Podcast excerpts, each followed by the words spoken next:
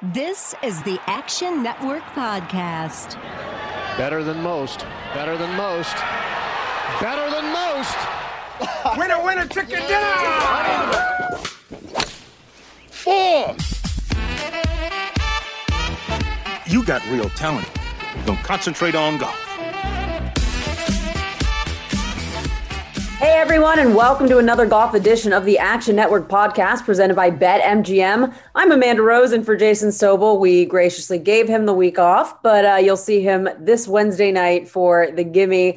I am joined by Justin Ray of the 21st Group. This is your second week back from maternity leave. Okay, how's the whole, you know, raising a human thing working out for you? I'm gonna tell you, Amanda, it's really overrated. I'm just just being honest with you. Super yeah. overrated. No, no, I'm kidding. Kid's awesome. Mom's great. Everyone's happy. Uh, well, everyone's a little sleep deprived, but uh, no, all is well. It's good to be on here with you. We I mean, we gave Sobel, you know, he gets about like 48 hours off every year or two. So, yeah. you know, just him enjoying his much uh, richly earned couple days of uh, respite. Exactly. He needs a break from all the golf he plays, I think, too. So, yeah, well, that's that's really the break. Yeah, the break yeah. from the, you know, Central Florida Pro Am slash scramble circuit that he's on most of the time. Mm. So exactly. But before we get into this week's inaugural Palmetto Championship at Congaree, we do need to talk about this weekend, Saturday in particular. So Rahm has a six shot lead walking off the 18th green, and then he's informed he has COVID and needs a withdrawal. But he also did make history, I should add, um, as the first professional golfer to make a hole in one with COVID. So there is a bright side, but that we know of. Like $2 million that, that, we, know, know of officially there could be some dude on a tour somewhere who made an ace and then they didn't test. But yeah, yeah. I mean, what an unbelievable, what a just an incredible sequence of events to come out after the delay, make a hole in one. He record that, that was his best career round on the PGA Tour by strokes gained, which is no small feat for Jon Rahm, a guy who goes low all the time. He ties Tiger's 54 hole lead record at the Memorial. Oh, he looks man. like he's going to moonwalk like an 11 shot win. And then, honestly, like based on the way he had his reaction, he said, not again. I was worried something yeah. worse. I was worried that like he was told about a family member or something horrible. I mean, yeah, this was big news and it was really sad. But I, I mean, in the immediate aftermath, you're almost kind of like, oh, okay, all right, this that makes sense that he would have that have that kind of reaction and everything because immediately I thought something much more severe. I wonder what your your reaction was watching it. Just a really surreal kind of twenty minutes.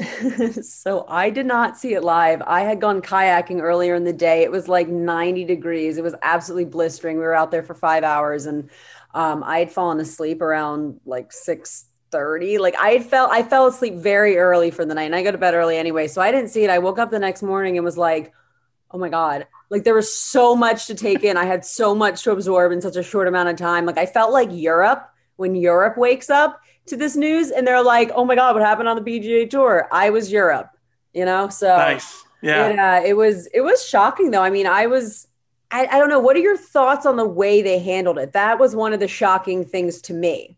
So initially i thought how could they do this to the guy right off the 72nd green? But this is a no-win situation for the tour. Like what are they supposed to do? Have him walk off the green, high five fans, like you know, hug somebody, like get in the cart with his caddy close by. Like that almost is visually worse. I don't yeah, really know what the answer is. I know that they they did a pretty good job laying out the timeline of events of how everything happened, mm-hmm. how he had the initial test, and then they wanted to make sure that it wasn't a false positive. So they didn't know. I think it was he was walking up the 18th fairway when they got confirmation that yeah, he was in fact positive with COVID 19. So I, I don't think they can win. You know, I don't think yeah. there's a great way to do it. I think that all things considered, I know that they were. I mean, the tour gets ripped for everything they do. You know, it doesn't yeah. matter. And a They're, lot of the time, it's like deserved, but. Yeah, no, and there are things that are justifiable in that sense, but a lot of times too. I mean, they're in a situation where you know they can do no right, and I think that was yeah. kind of what it was from this situation. There's no great way to handle it. So, yeah, um, I am a little bit thankful, and they might be too, Think about if this is a few years ago, William McGirt won his first and only PGA Tour event. I what know. if it's a journeyman player up by six shots, five shots, having the week of his life? This could be life changing. And then that happens. Like that, yeah. that would have been for a guy like Jon Rahm, like yeah, lose 1.6 million, lose a big prestigious tournament, could have gone back to back. That stinks. Jon Rahm is going to win a lot of golf tournaments in his career. He already has, and he will in the future. So yeah, um, I, that was kind of what I thought. I was like, man, what if this was a kind of a journeyman player having a great week? Um, that was one of the situations I thought of. But what did you think of the way they handled it?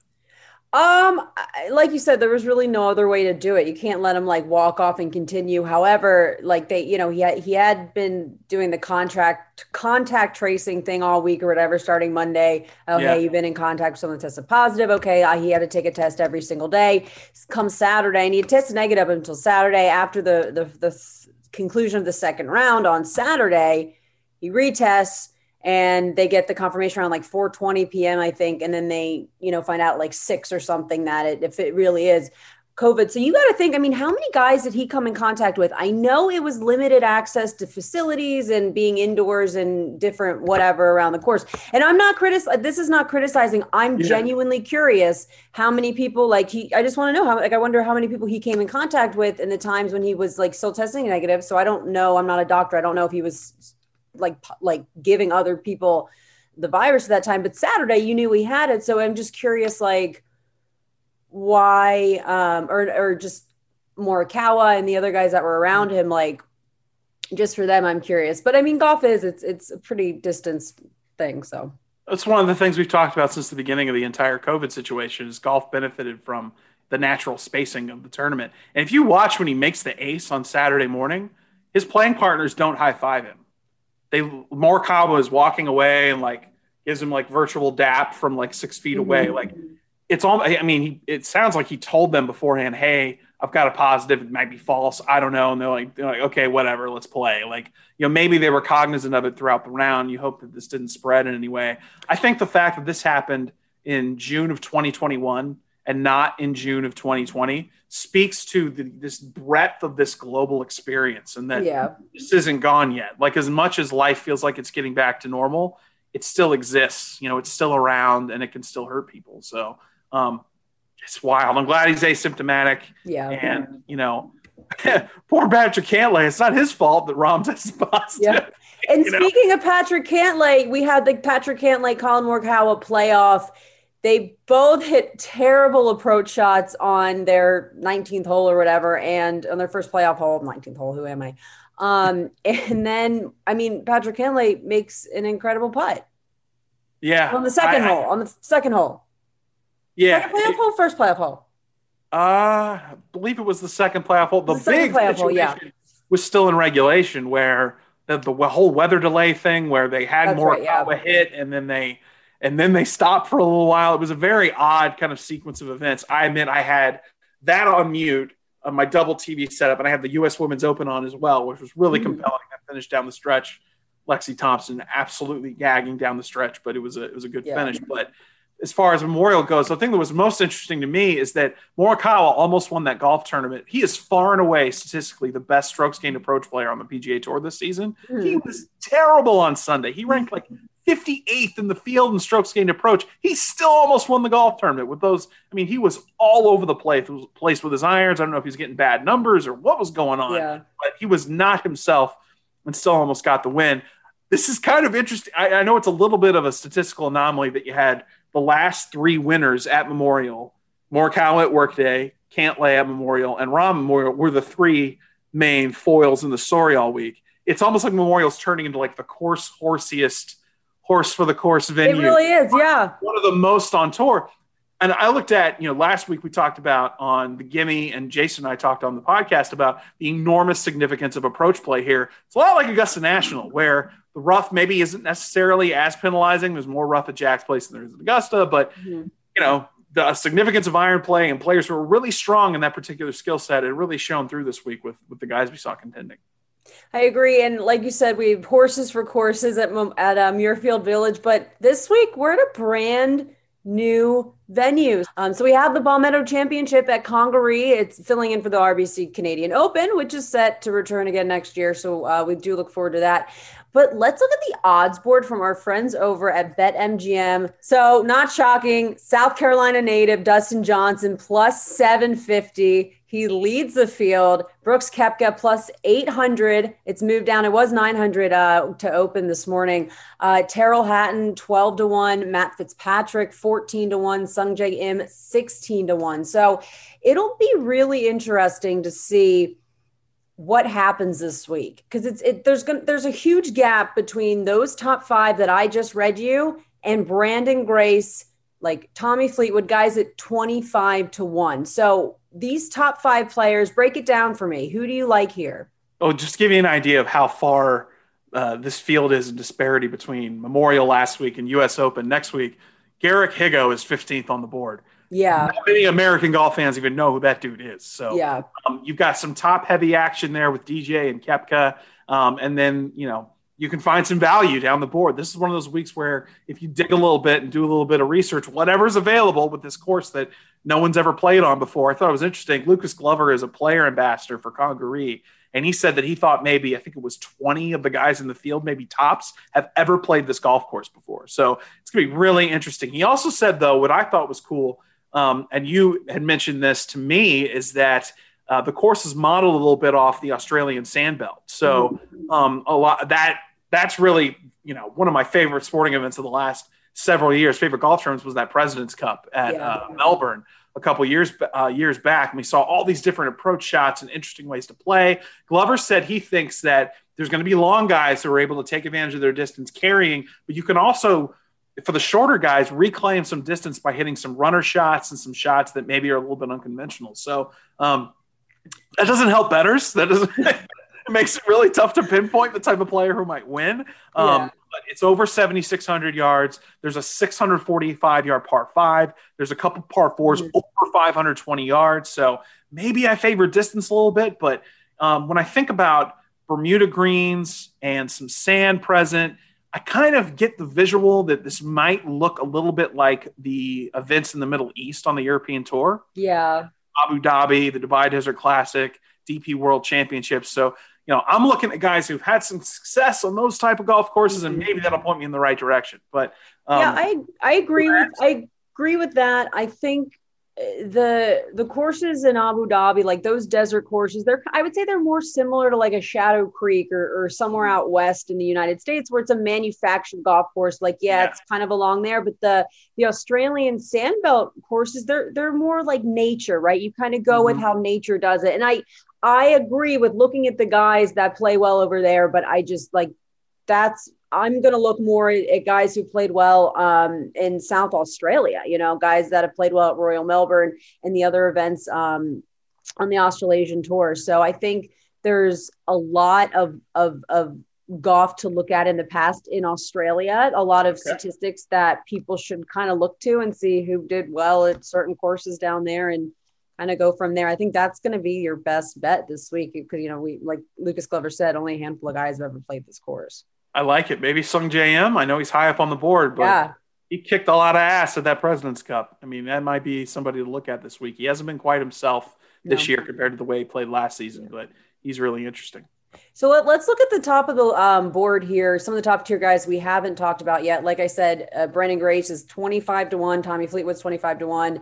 Uh, you have Lucas Glover at 40 to 1. Garrick Higgo 50 to 1. Keith Mitchell all the way up at 40 to 1. We haven't really seen him that high on the board lately. Um, and Kevin Kisner 50 to 1, South Carolina guy. Uh, do you know, is, does he have a history here at this course? Does he know this course? I don't know for sure. Um, I do know that he snapped a streak of five straight missed cuts in his last start. So, um, not the kind of form that you'd like to see. I mean, he was one of the guys I was really interested looking into it, and I was like, I haven't heard much from Kisner. And you pull it up, and he's missed five of his last six cuts. So, um, Lucas Glover hasn't won on the PGA Tour in ten years, and he's what eleventh on the board. I mean, it's really it's kind of an interesting mix when you look at there. Um, and then I, Vince Whaley has been Yeah, kind I was just about to say that. of- of a statistical darling for a while now. The last six, seven starts, he's got one of the longest cuts made streaks on the PGA Tour. And I was like, "This is my week. He's my long shot." I looked down; he's only sixty-six to one. I know. really a long shot. So, um, And- yeah, and- but at the top of the board, I think you know there's some guys who haven't really necessarily had terrific form recently. Tommy Fleetwood, big name in the sport, right? But he hasn't really contended a ton since COVID began. Um, I don't know if that has anything to do with it or it's just a dip in form. Uh, you know, Alex Noren's a guy who's had a ton of success in Europe, hasn't played a ton of great golf recently. Um, you know, Ian Poulter is at 33 to one, same kind of situation where, you know, he's had some, he had some good finishes earlier in the year, but you don't really know what you're going to get for a guy on the other side of 40. So um, it's certainly interesting. I wish I could give more, you know, precise, you know, lasers at the top of the board, but honestly, this is a week where I'm looking a little bit deeper and trying to find some value. All right, so let's look kind of center of the board. You see the guys starting at like 80 to 1. Pat Perez, I don't love that number for him, but Rafa Cabrera Bello, 80 to 1. I do like that number for him. And I also like that 80 to 1 number for Richy was Werenski. Hmm. Like he plays well on these kind of courses. JT Poston at 100 to 1. Erik van Rooyen. Now, if Erik van Rooyen plays well here and Branden Grace plays well here, Garrick Higgo will play well here. For whatever reason, the South Africans like text each other before an event and are like, hey, do you want to play well this week? Yeah, okay, let's all play well together. And they just go from like pod to pod and you watch it on, on the European tour every every single week, especially when they're in South Africa. They play a certain type of golf course really, really well. And because of these similarities with this course and in Australia, Australian golf courses, I think this actually could be a week where we do see um, the South Africans doing very well. You mentioned Rafa Cabrera Bello, really liking him. I that's a guy who correlates really strongly with my courses in the Middle East success type yeah. situation I was thinking about. He won the Dubai Desert Classic nine years ago, runner up six years ago. I think he he's also a guy. There. He's also a guy who plays everywhere, all over the planet. He is not going to be phased by seeing a golf course for the first time because he mm-hmm. does it several times a year. And in comparison, a lot of guys on the PGA Tour, year in, year out, they might see one or two new venues, you know, based on what their schedule is. That's not the case for Cabrera Bello. Another guy who's a little bit lower on the board has been playing some better golf recently. Finished in the top 20 the last time the PGA Tour was in South Carolina. Danny Willett, he's won in Dubai, plays globally, third on tour in strokes gained around the green. Lucas Glover, and I know he's he's been the go-to source for all the information about the course because we don't really have a ton of it. He said that it plays firm and fast. That tells me a low greens and regulation percentage by the field this week to be expected. Danny Willett third on tour in strokes gained around the green. So if that holds true, that statistic's going to be all the more important. Um, and I think that he's a guy who you could find some value in down at 80 to 1. That's a pretty good number. I'm going to have him for a top 10 and a top 20 probably. Yeah, and and there's some guys around, you know, the hundred to one that I don't love. Rory Sabatini, I'm not sure I like him at that number. But then Camilo Villegas is 125 to one, and he's been playing some really solid golf. He's been making cuts, so I like him for prop bets this week um, a lot. Tom Lewis, 125 to 1, also another European that he's recently found his form. Like when we first saw him in, I guess, was it 09 or 2010 or whatever, and he played with with um, Tom Watson and he was named after Tom Watson. Oh, it was so great. And then he went away and we never saw him again. And then, you know, fast forward, now he's, you know, winning events on the European tour and he's playing well. So I like him. And then Peter Uihlein also 125 to one. He just won on the Korn Ferry tour not too long ago. So I that's who I like in that range. What do you think of that range? I think there's a little bit of value in there. So Lewis is an interesting guy. He works with Brad Faxon. And a big thing that I've talked to Brad about with Tom is that confidence is huge for for Tom Lewis. Is that once he sees some balls, once he sees some putts go in the hole, the confidence builds. He's able to gain momentum. So if he gets off to a hot start, I think he's somebody you could watch through the weekend. In that range, the two most interesting guys to me are two young guys. So John Pak making his de- pro debut. Yeah, the, yeah, I think he was the either the Nelson Award, not the Nelson Award, the Nicklaus Award winner, or um, just abs- Haskin. He won the Haskin, Haskin Award. He was the top those... collegiate male golfer. Yeah, I knew. I knew yeah. what you meant. There's only 50 different awards. right. Exactly. Win, so. Boils down to he's an absolute stud in college, and he's yeah. going to be a really good player. He's making his pro debut, and a guy who's a stud at Clemson, right down the road, Bryson Nimmer in the field this week at 200 to one. I'm really interested in how they play. I think that might be that might be a little fun side action for like a top 10 or a top 20 for both those guys. The pressure of your pro debut I mean, I know Jon Rahm contended a few years back in his pro uh, debut on the PGA Tour, uh, but it doesn't happen very often. And uh, Bryson Nimmer, they're two guys who are really interesting to me. They're gonna be fun to watch. I always love when the young guys come out and make their you know first big statement on the big stage. Uh, but maybe just a little bit of side action there, top twenty, maybe like top forty. That could be fun. Yeah, and this this field just keeps going with um, the odds here. And I found another uh, South African that I really like, Wilco Nienaber, 150 to 1, another really good South African. Hits it so far. hits it so it's it's it is unreal. It's like I think he breaks the sound barrier every Yeah. single time. He goes full Chuck Yeager. He's basically he's a he's the a European Tour long drive competition dude. Like he Yeah. absolutely bombs it. So to see him on this course, if distance proves to be really valuable, um, not we're not sure if, if that's going to be the case. He's really interesting. He's going to be fun to follow this week for sure. Yeah, Hudson Swafford, 250 to 1. That's also not too bad. He's kind of like a local guy. Like, we're not too far from Savannah, and I know he's a Georgia guy, and that's not terrible value on a guy like him. Who else do you like, like way down here in the bot, like the the crumbs? Man, Of that's it's interesting. I mean, we'll we'll fill out our uh, DraftKings lineup here in a minute, and I feel like we're going to be plucking from this this collection of players. Probably Nienaber. That's probably the guy who I look at and and see um, some interesting value there at 150 to one. Someone who hits it a long way. You know, guys flashed a little bit here in the last few months, playing a little bit better golf. Is Jason Dufner. Um, You know, not the most consistent player at this point in his career. Um, on the other side of 40, that tends to drift a little bit. But you know, he's played a little bit better golf recently. He's a guy. He's a Southern dude, Auburn uh, graduate. So um, you know, maybe he's got some experience here. Uh, playing a lot. He's played a lot of golf in this region. I know in his career. So um, a little bit further down the board, he's an interesting player. Um, and then that's about. I don't think you need to go much further than that because it's Yeah. in a, in a weak field like this, you end up with a lot of guys on the back end towards the bottom um, who are, you know, either, you know, drifting into Champions Tour territory or, you know, just don't make a lot of starts regularly on the PGA Tour. Exactly. So it's perfect time for us to start our DFS lineup.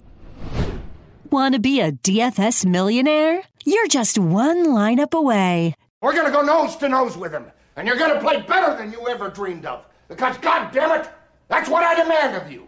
So let's get drafting. I'll let you go first. Who do you like to start it off this week? I'll go with the guy I mentioned earlier who's been playing some better golf. Top 20 finished the last time they were in South Carolina. I anticipate that there's going to be a pretty low percentage of players hitting the green regulation this week in terms of the field. Danny Will is third on the PGA Tour in strokes gained around the green. Hi, just a quick editor's note here from the producer. Danny Willett was a late subtraction from this field, so please disregard any Danny Willett plays. All right, I'm going to go with a guy that knows this course pretty well, Lucas Glover, 8600 this week. I- I assume he's not going to be that high owned at that price, but he does know this course, and I there's there's no He's the reason only to one! that He's the not going to make the cut. So 8600 Lucas Glover. I like it. Actually, played some decent golf. Tied for eighth place two weeks ago at Colonial, and he's made nine of his last ten stroke play cuts. So um, I thought that was kind of an interesting pick going into the week after I've basically been combing through his quotes to learn about this golf course over the last you know 24, 48 hours. This is Action Network podcast producer Matt Mitchell, here to tell you our friends at BetMGM have a great new sign up offer for our listeners a $600 risk free first bet. Here's how it works if you don't already have an account at BetMGM, just sign up, make your first deposit, and place that initial wager. If the bet wins, you get all the money. If it doesn't win, BetMGM will refund you in free bets up to $600. It's that simple. Just click on the link in this episode description to get started. BetMGM has been a great podcast partner, and they've got all the features gamblers like us love, like live betting and daily odds boosts. Plus, they're compatible with BetSync, so when you place a wager at BetMGM, that bet can automatically be tracked in your Action app.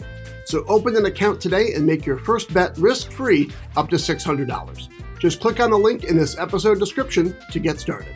Must be 21 or older and physically located in Michigan, New Jersey, Colorado, Indiana, West Virginia, Iowa, Virginia, Tennessee, Nevada, or Pennsylvania. Please gamble responsibly. Gambling problem? Call 1-800-522-4700 in Colorado and Nevada, 1-800-GAMBLER in New Jersey, Pennsylvania, and West Virginia, 1-800-9-WITH-IT in Indiana, 1-800-270-7117 in Michigan, 1-800-889-9789 in Tennessee, 1-800-BETS-OFF in Iowa, or 1-888-532-3500 in Virginia. BetSync not available in Nevada. Thanks for listening. Now back to the show. Uh, my next pick, let's see where he's priced at. Okay, I really like this price. We both mentioned him. We like him a little bit down the board. Rafa Cabrera Bello at 7,800, I think is a nice value. It's going to give us some money on the back end, get some bigger names in there. Cabrera Bello, three top 40 finishes in a row, respectable on the PGA Tour, including a Memorial, where he had a really bad Saturday, but still had a had a reasonable finish. Uh, some value down the board. And I, you know, I talked about the comparisons to maybe some of those courses on the European Tour in the desert. So Rafa at 7,800.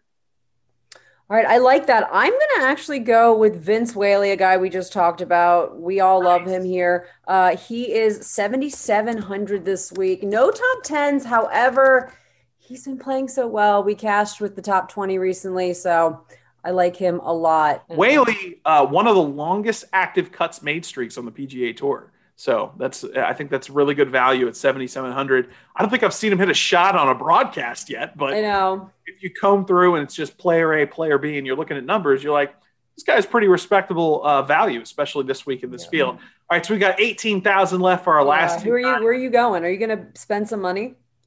I feel like I need to. Um, you know, the, and the thing is, when you get a little bit below that 9,000, which is what we've got in terms of um, splitting the difference here with our money remaining like I mentioned that I'd fade Kisner. He hasn't been playing mm-hmm. great. You know, Alex Noren is 8,900. Like, ugh, I, I, mean, you know, maybe HV3 at 8,500. That could be interesting.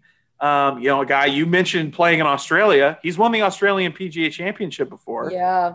Okay. You know what? I'm going Harold Varner, 8,500. I'm going to leave you with 9,500 in the bank. Just talk myself into it with the Australian PGA winner and your comp to those Australian courses. I like that. So, Ooh, I like that. He'd be a popular winner, that's for sure. He would be a popular winner. He's from North Carolina, so not too far away. Yeah, he's in the same, you know, Carolina region. All right, so you left me with 9,500. Garrick Higgo is 9000 On principle, I refuse to spend $9,000 on Garrick Higgo in the United States of America. Like, hey, if we're, if we're playing, if we're playing a third rate European tour event, though, not even third rate. If we're playing the British Masters, I would spend that on him. There you go. Drop it on him. We do that. God. Just not, just not on this PGA tour. No, no, ma'am. Yeah, I just, I just don't love what I have left like all the guys I would want are just a little bit out of range right now. But one guy that could potentially play well this week is Keith Mitchell. He's okay. kind of been surprising us. He likes this like south swampy golf and I I just I like him at a course like this. Okay. So he was 7900 and we left 700 on the table by principle, I like leaving a little bit on the board. You leave yeah. a little bit on the table. It's like your your side bank for some good good karma, good juju. Keith yeah. Mitchell, one of the best drivers on the PGA Tour, uh, 31st in driving distance, inside the top 20 this year in strokes gained off the tee. So let's see if the you know the driver is as beneficial as you know we've been led led to believe it may be you know pretty important this week here at Congaree. Yeah, so our lineup we have Willett, Glover, Rafa Cabrera Vince Whaley, HV3, and Keith Mitchell. Keith, not Kevin Mitchell. Send it. We left 700 on the table. Now, we never do that for Jason. No, no. Jason, we he gets the sixth pick when we make our gimme team. Yeah. And he's, you know, he's combing through Monday qualifiers. Yeah, but I, I mean, but I, I wouldn't do that to. But I wouldn't do that to you. This is, you know, just Team Justin Rose making their first podcast appearance. I can't. I can't I do that. Thank you guys so much for listening. Good luck this week for Justin Ray from the 21st Group. I'm Amanda Rose, filling in for Jason Sobel. He will be back next week. Good luck this week with the Palmetto Championship. It'll be interesting to see what happens. Here's hoping you hit the green or whatever Jason says. We'll see you later.